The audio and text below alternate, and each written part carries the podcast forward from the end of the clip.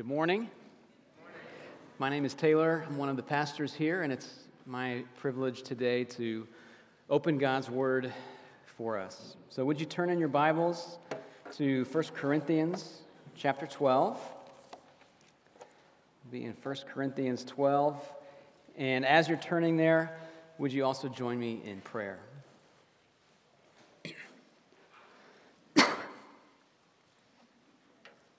Heavenly Father, we give you this time and we ask for your help.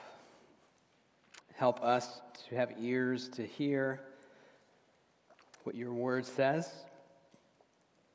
And as we hear, with your help, would you, even now in this time, begin the much needed work of transforming us?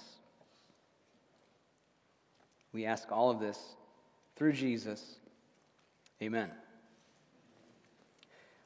We have been in a series this summer called Overflowing Generosity. We've been looking at different aspects of a generous life and paying particularly close attention to this theme in Scripture that the giving that constitutes our generosity is always downstream from God's overflowing generosity. So this morning, I want to consider with you the theme of generosity in service. And to do that, we're going, excuse me, we're going to look at 1 Corinthians 12, verses 4 through 11. now, there are, var- excuse me, can I get a water? I'm sorry. 1 Corinthians 12, starting in verse 4. now, there are varieties of gifts, but the same, the same Spirit. And there are varieties of service, but the same Lord. And there are varieties of activities, but it is the same God who empowers them all in everyone. To each is given the manifestation of the Spirit for the common good. Verse 8 For to one is given through the Spirit the utterance of wisdom, and to another the utterance of knowledge according to the same Spirit to another, faith by the same Spirit. To another, gifts of healing by the one Spirit. To another, the working of miracles. To another, prophecy. To another, the ability to distinguish between spirits. To another, various kinds of tongues. To another, the interpretation of tongues. All these are empowered by one and the same Spirit, who apportions to each one individually as he wills. Now, what I want you to see in this passage is one very simple but profound truth, which is this that every Christian is empowered by God for the benefit of other Christians. So I want you to see that that is in this text. And it's my hope that we would all be motivated by this reality to a life of generous service. Every Christian is empowered by God for the benefit of other Christians. What Paul does in this paragraph is he takes that one idea and he has us look at it from three different angles. So, the first angle is he emphasizes the first half of that idea that every Christian is empowered by God. And then, second, he, he holds up the second half of that idea that the purpose of God's empowering is to benefit other Christians. And then, third, he, he shows us some evidence to support his claim that every Christian is, in fact, empowered by God for the benefit of other Christians. So let's look at this idea from these three different angles. So, first, every Christian is empowered by God. We see this in verses 4, 5, and 6. Look at this again with me. Verse 4 Now there are varieties of gifts, but the same Spirit. And there are varieties of service, but the same Lord. And there are varieties of activities, but it is the same God who empowers them all in everyone. So the triune God has distributed different kinds of gifts, ministries, and activities among God's people, but the emphasis here is that that means that all the variety of gifts within God's people share a common source, which is God. It's the same Spirit, it's the same Lord, it's the same God who empowers all these things in everyone. So the emphasis is on the fact that every gift in God's church is equally from God. Now look up at verse 1 uh, in chapter 12. Verse 1 says, Now concerning spiritual gifts, which shows us that Paul is addressing a question here. And he spends the next three chapters addressing a question or, or maybe a number of questions about which the Corinthians wrote to him on the topic of spiritual gifts. So he's, he's launching into this discussion. He will carry it all the way through the end of chapter 14. And so early in this discussion, in our text, he is at pains to emphasize the one divine source of spiritual gifts. Now, before we go any further, it's worth pausing to consider what are spiritual gifts? Uh, this is a helpful definition that I found from Wayne Grudem. He says a spiritual gift is any ability that is empowered by the Holy Spirit and used in any ministry of the church. A spiritual gift is any ability that is empowered by the Holy Spirit and used in any ministry of the church.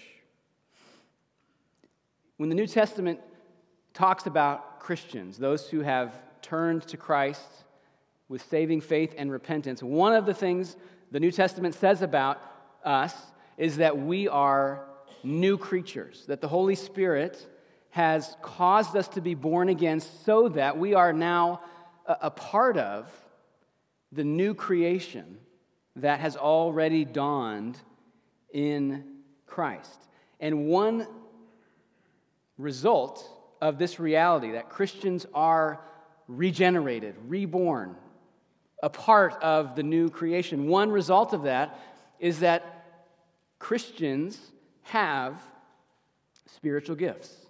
We have abilities and callings that serve to help the whole church grow in conformity to Christ. So that's a spiritual gift, any ability that is empowered by the Holy Spirit and used in any ministry of the church. And as we read not only this passage, but if you keep going in the rest of chapter 12 on into chapter 13 and 14, what starts to become very clear is that the Corinthians had a problem which Paul was seeking to correct here. And the problem was that they, or at least some of them, elevated certain gifts over others. And in particular, you see in chapter 14 that they seem to be very enamored with the gift of speaking in tongues. And one of Paul's aims in this text and in many of the paragraphs that, that follow, one of his aims is to help them see that speaking in tongues, as great as it is, is just one among many gifts. And as he stresses here in verses 4 through 6, all the gifts are from God. So it's as if Paul says to a Corinthian who, who speaks in tongues, uh, uh Brother, you can't say that your ability to speak in tongues is somehow supernatural and from God, but your brother's ability to exercise the gift of administration is somehow less spiritual. All gifts, Paul says, are from the same Spirit. And although the details have changed, we are not that different from the Corinthians in our propensity to rank gifts and ministries and other believers. Francis Schaeffer, a Christian thinker and leader from the last century, said this Nowhere more than in America are Christians caught in the 20th century syndrome of size. And here's how he explains the syndrome of size size will show success. If I am consecrated, there will necessarily be large quantities of people, dollars, etc. And then Schaeffer adds emphatically this is not so. The syndrome of size operates in our hearts when we assume that a ministry is more valuable when more people see it. The syndrome of size uh, has taken root when we think that the spiritual impact of an act of service directly correlates with the volume of applause that we get for that act of service. And what Paul is saying here in verses 4 through 6 is that every act of service comes from God's empowering spirit. And so the most obscure, unseen, uncelebrated act of service is supernatural. It is an expression of the power of the living God. And so, so for those of you serving faithfully, perhaps in obscurity or even in anonymity, unseen, uncelebrated, you need to remember that your quiet acts of faithfulness are supernatural in origin. Your acts of service bear the dignity and the worth of their divine origin. Some of you, perhaps, uh, are holding back from serving because you assume that you have nothing to offer.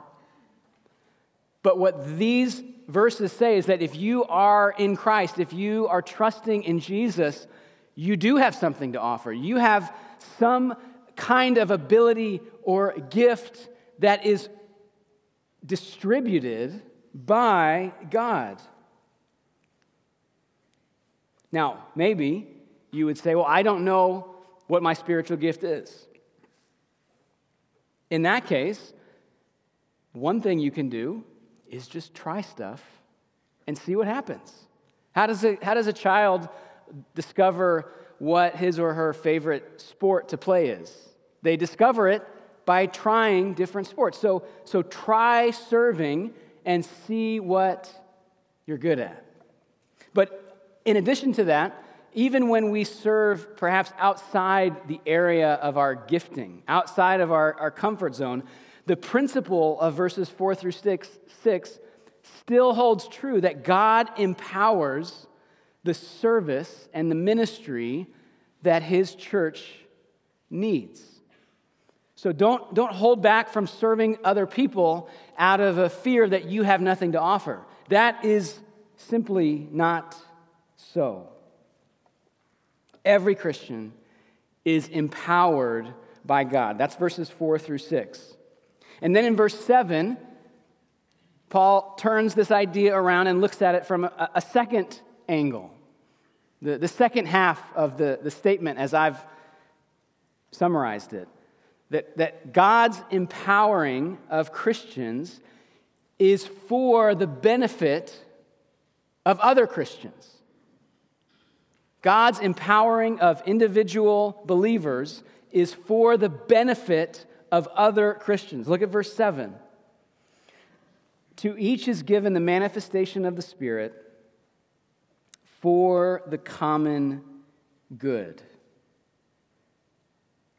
So when he talks about the manifestation or the, the uh, revealing of the Spirit, I don't think Paul is changing subjects. I think that's sort of a summary statement for the gifts and the services and the activities that he mentioned in verses 4 through 6. Those can all be summarized as manifestations of the Spirit. The, the Spirit of God makes himself known in the people of God in these abilities which he has distributed among us.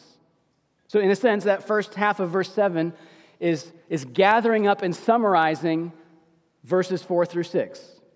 To each is given the manifestation of the Spirit. But to that summary, Paul now adds, for the first time here, an explicit purpose statement. Why? Why is it that there are varieties of gifts and varieties of service and varieties of activities? Why is it that each believer has a manifestation of the Spirit? What does verse 7 say?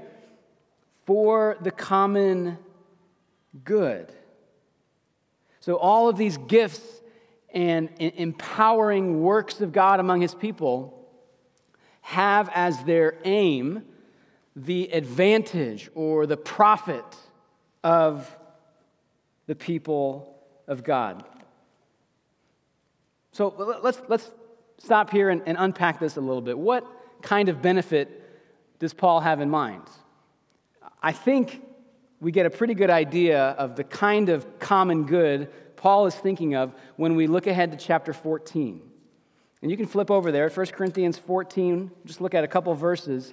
But this idea emerges in 1 Corinthians 14 that whatever else the church needs from its members, near the top of the list is what we call, or what Paul calls, edification or building up. Look at verse 2. 1 Corinthians 14, verse 2. For one who speaks in a tongue speaks not to men but to God, for no one understands him. But he utters mysteries in the Spirit. Verse 3 On the other hand, the one who prophesies speaks to people for their upbuilding and encouragement and consolation. The one who speaks in a tongue builds up himself, but the one who prophesies builds up the church. So I, I, think if we were to ask Paul, those would be the kinds of categories he would want us to think in when we think of the common good in 1 Corinthians 12 7. And you can turn back there now. So, God's empowering of his church has as its aim the building up of God's church. And that is not directly speaking about the building up of the institutional structures of the church. More directly, in Paul's view here, when he thinks about the building up of the church, is the development of our collective holiness and love and unity as the people of the church.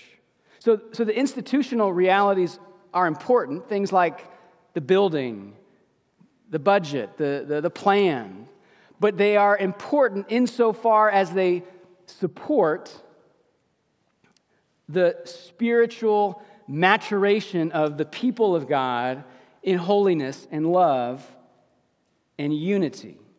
That's why gifts are given to the church so that the people of the church can help the other people in the church become more like Jesus.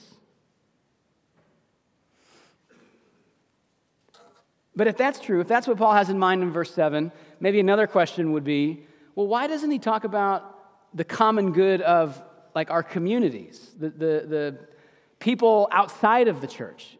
Isn't this a little self serving or a little insular to, to mainly be concerned about serving the common good of a particular faith community? And, and to that, we could say a couple things. First of all, it is true that Christians are called to serve the common good of their communities. We are to do good work in our vocations and volunteer in our neighborhoods and schools. We are to talk about Jesus uh, with people who don't yet know him. These are all ways that we try to contribute to the, the flourishing of the place where God has, has put us.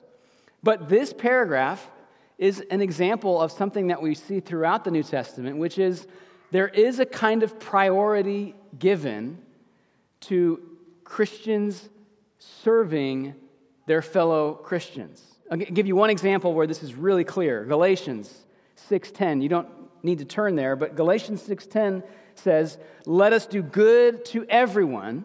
So there's the, the common good writ large, but especially to those who are of the household of faith. So we don't do good to Christians uh, at the expense of or as opposed to doing good to others, but there is a, a priority on our callings to do good to one another. Now, why might that be? Well, there's probably a number of reasons, but one big reason I think is if the church is to be a blessing to the world, one of the best gifts that the church can give to the world is a church that looks like Jesus.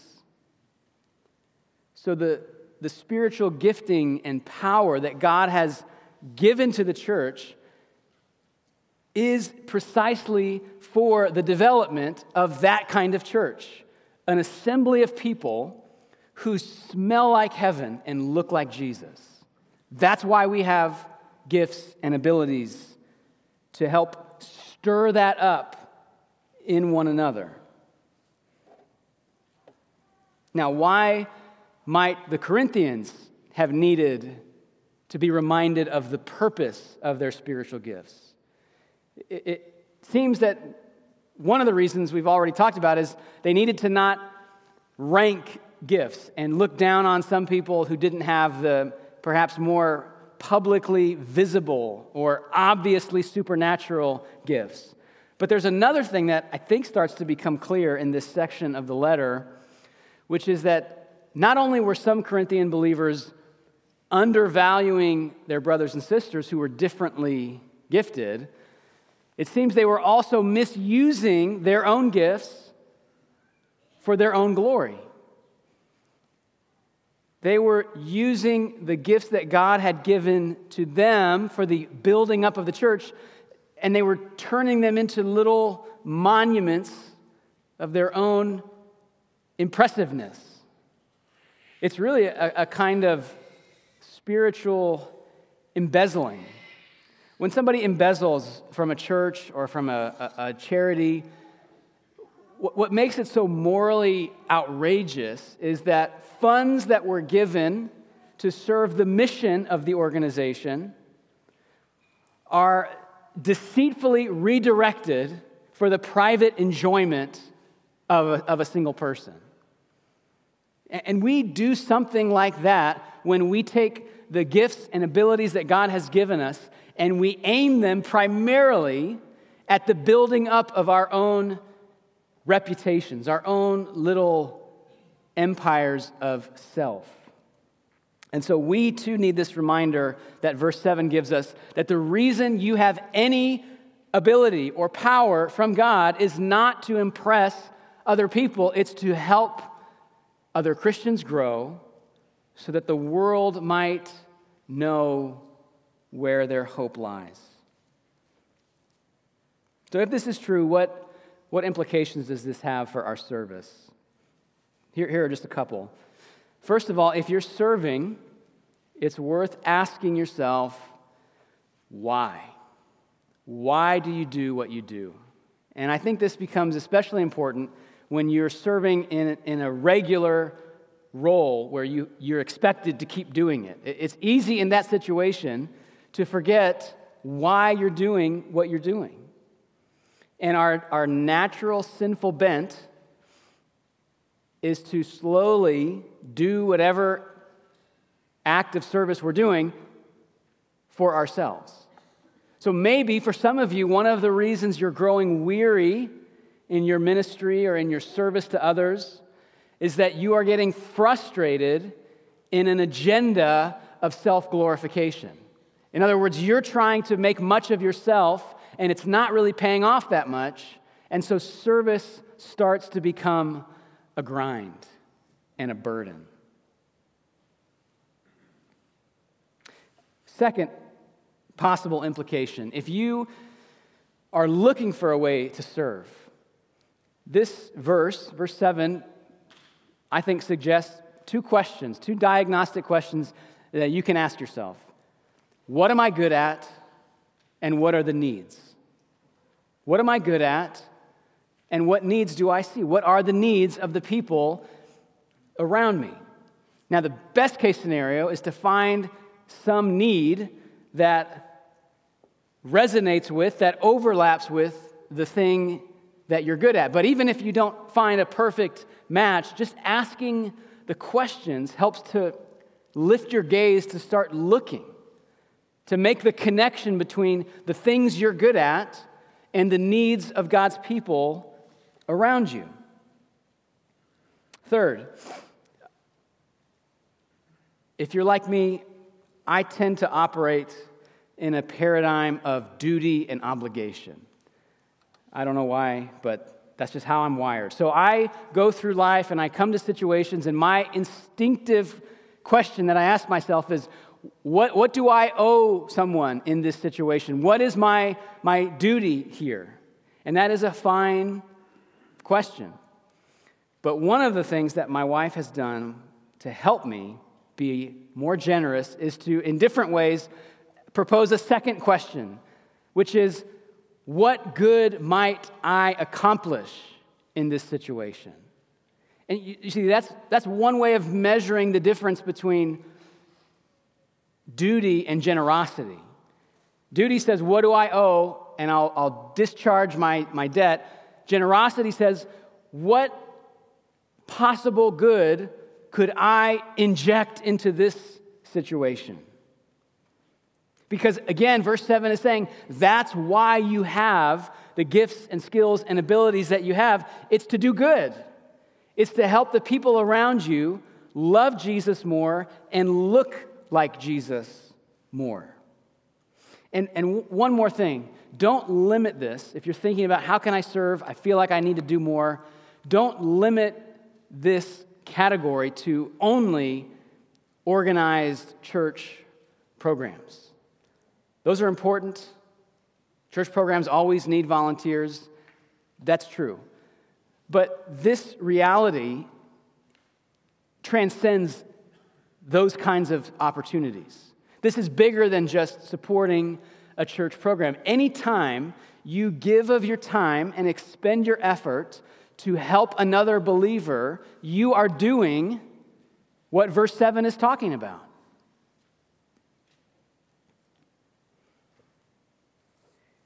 And if you're going to become a more generous person in this area of service, it's not going to happen by just waiting around for some dramatic opportunity for you to do some grand gesture, some, some great noble act of service. Generosity is a habit. It's, it's, a, it's like a muscle that needs to be worked. So look around the places you already inhabit and, and ask, how can I serve? Serve the people in your family. Do a chore without anybody asking you. Be generous and kind in the little things. and start to build this, this posture, this, this way of being in the world that is characterized by generous, self giving service. So, verses 4 through 6, Paul holds up this idea that every Christian is empowered by God for the benefit of other Christians. And in 4 through 6, he really emphasizes the first half of that. And then in verse 7, he, he turns this idea around and says, Now look at the second half, that the purpose of this is for the benefit of other Christians. And then, third, now in verses 8 through 11, he lays out the evidence.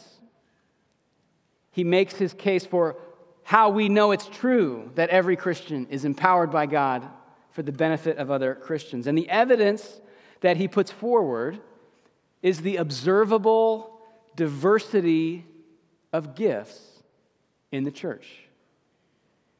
He points to his, his readers, he points his readers to the observable diversity of gifts in their church that they can look around and verify. Now, if you look at this list in verses 8 through 11, for us today, it generates a lot of questions. Like, what is the difference between an utterance of wisdom and an utterance of knowledge? Questions like, should we still expect to see uh, miracles and healing happening in the church today? Questions like, what does it mean to distinguish between the spirits? But it's interesting that Paul clearly does not intend to explain these gifts in this text. He, he spends zero time unpacking or defining or illuminating what he means. And the reason apparently, is that he could list these gifts and take it for granted that the Corinthians would know exactly what he was referring to. So, the way that the list of verses 8 through 11 is functioning in Paul's argument is that it's the proof for verses 4 through 7. Think of it this way you've got a Corinthian believer, speaks in tongues, and is proud of it. And Paul says, Hey, look around your church family Do you see any other gifts operating? And the, and the believer has to say, Yeah, yeah, these are all operating in our church family. And so Paul could say, Do you have all these gifts? And of course, the answer is, Well, no, I don't. I don't have all these gifts. Okay, are you saying, you believer who speaks in tongues and is proud of it, are you saying that all these other gifts don't matter? That they don't really do anything for the church? And the obvious unavoidable answer is no, of course not. All of these things are, are powerful evidences of God's presence and work in the church at Corinth. And so the, the thrust of verses 8 through 11 is look around you, see the diversity of gifts that God has distributed, and be persuaded that every Christian is empowered by God for the benefit of other Christians. So, obviously, one intended effect of this section of verses 8 through 11 is to humble arrogant Christians. But I think it has another effect, or at least it can have another effect, which is that I think it helps shed light on how we can have sustainable service. And I know sustainability, that's kind of like a, one of those buzzwords that almost starts to lose meaning because it gets used so much.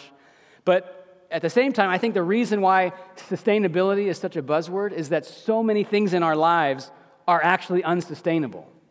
And service often becomes one of them, right? We, we serve in ways that we can't actually keep up with. We, we burn out, we give up, we quit. Maybe some of you are feeling that this morning. And this little section in verses 8 through 11 helps us engage in sustainable generous service. Generous service does not have to mean working hard until you burn out and crash. Because if this is true, then you are not expected to do it all. In fact, you can't do it all because God has not given you all the spiritual gifts which He has given to His church. So, in the very next section, he starts talking about the church as the body of Christ. and he makes some really important points. One implication of which is if you are a member of Christ's body, on the one hand, that means you do have critical work to do. But if you are only one member of Christ's body, then you cannot do all the work. So if you're the kind of person that has a hard time saying no because you see a need and you think, how, how is this going to get done if I don't step in and do it? Maybe one of the, the ways you can fortify yourself to say no is to remember, I don't have to do it all. God has not asked me to do it all. God, more importantly, has not equipped me to do it all. And when we think about sustainably generous service, there's another important consideration, which is woven all throughout this passage, and that's grace undeserved kindness. Paul has stressed throughout this paragraph that we serve because God has already generously given to us what we need to serve. The abilities, the gifts, the activities, they're all from Him. They're all expressions of His undeserved kindness to us. So we, we serve out of that bounty. But if we zoom out even further in the New Testament, we see another way in which grace motivates our service, and that is the service of Christ. Jesus said in Mark 10:45, "The Son of Man came not to be served, but to serve and to give his life as a ransom for many." So when you think about the Christian faith, at the very heart of our faith is a king who serves. And not just serves in the abstract, but a king who has served us. If you're trusting in Jesus, you are the beneficiary of the greatest act of service imaginable. And so rather than motivating service in ourselves or others by guilt, by fear, by a sense of obligation. The kind of service that Paul has in mind is motivated from beginning to end by the grace of God. The grace of God through Jesus' service, the grace of God through the empowerment of the Spirit. It's grace from Him from beginning to end. So may we grow in reflecting that grace in the ways that we serve one another. Let's pray.